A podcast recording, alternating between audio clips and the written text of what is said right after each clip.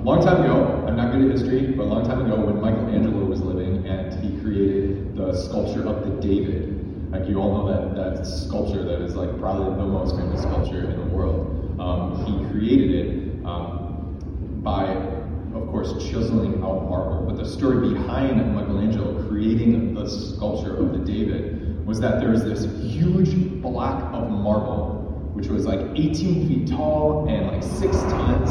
It sat behind the Florence Cathedral, cathedral, like in Florence, behind the cathedral, and it stayed there for like 40 years because someone who was a sculptor before Michelangelo tried to sculpt something, but basically failed and gave up. And so this block of marble, as beautiful as it was, had a hole in it. Had like this flaw where the sculptor like put a hole in it and then just gave up, or who knows what happened.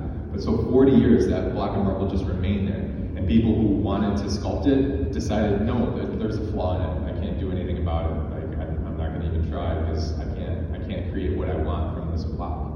Yet Michelangelo took that block with the flaw in it, with the hole in it, and created David, which is incredible. And so they asked him, like, how did you do that when the marble was flawed to begin with? And he said, I looked at the marble and I saw David.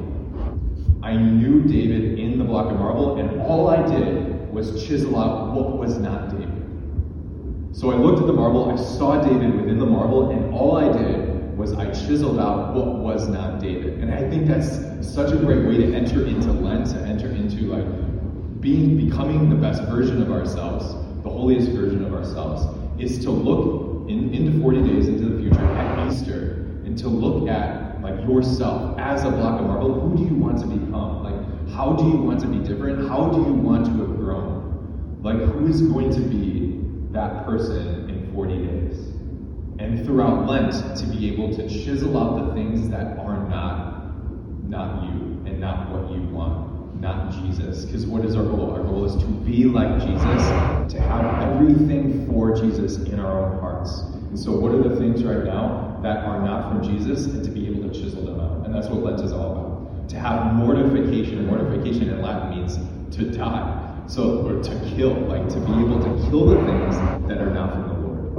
And I think all of us can, you know, think about those things that lead us away or that are not Jesus in our hearts. When I was in college, one of my buddies, he's huge, huge, huge death metal fan. Like he loved death metal. He listened to it like every day, maybe for hours. And that, that was his thing. I don't even know, I don't really know what death metal is. All I know is when I listen to it, I want to like punch something. But here is here is my friend who was always listening to it, and he was actually he was kind of an angry person. He was very quick, like to like snap at someone. He was very sarcastic to people. He was in a way like just his reaction to things was very uncharitable. And so the priest at the time, the priest told him, you know what, for Lent, I think I know what you should do what you should cut out from your life. You should cut out death metal. It's like, no, but Padre, I like it. It, soothes me. And it was, you know, he, he just, realize it, but he decided to commit to it and he got rid of that metal for 40 days. After those 40 days, he was, he really was a different person. He was uh, less irritable. He was just more charitable and more of the Son of God that he was called to be. Like he still was an angry person. That just was his that's just who he was. But he was able to live his anger in charity instead of biting at people, snapping, snapping at people. For, so for him, the thing that he needed to chisel out was, was death because that was not making him um, who Christ wanted him to be. And so just to identify like that one thing in your life right now that is not Jesus, It's not um, Jesus in your heart, um, and it doesn't make you love Christ more, and it could be many different things. So like maybe you're lazy. Maybe that's that's the one thing that you need to work on is laziness. One thing that you could do is to be able to just commit to a calendar. Like for Lent, all you have to do is just follow your calendar, hour by hour, day by day, um, which can help with fighting against that laziness, so that you can truly be that fully alive person that Christ wants. So to cut out that laziness. Another thing, possibly lust. Like if lust is your main thing that you need to chisel out from your heart, great thing to do is just get off of social media. Get off of images. Exactly. See, they're listening. they're listening. So get rid of social media. so to be able to cut out those things from your life and from your heart those images that stay ingrained in your mind that can lead to lust.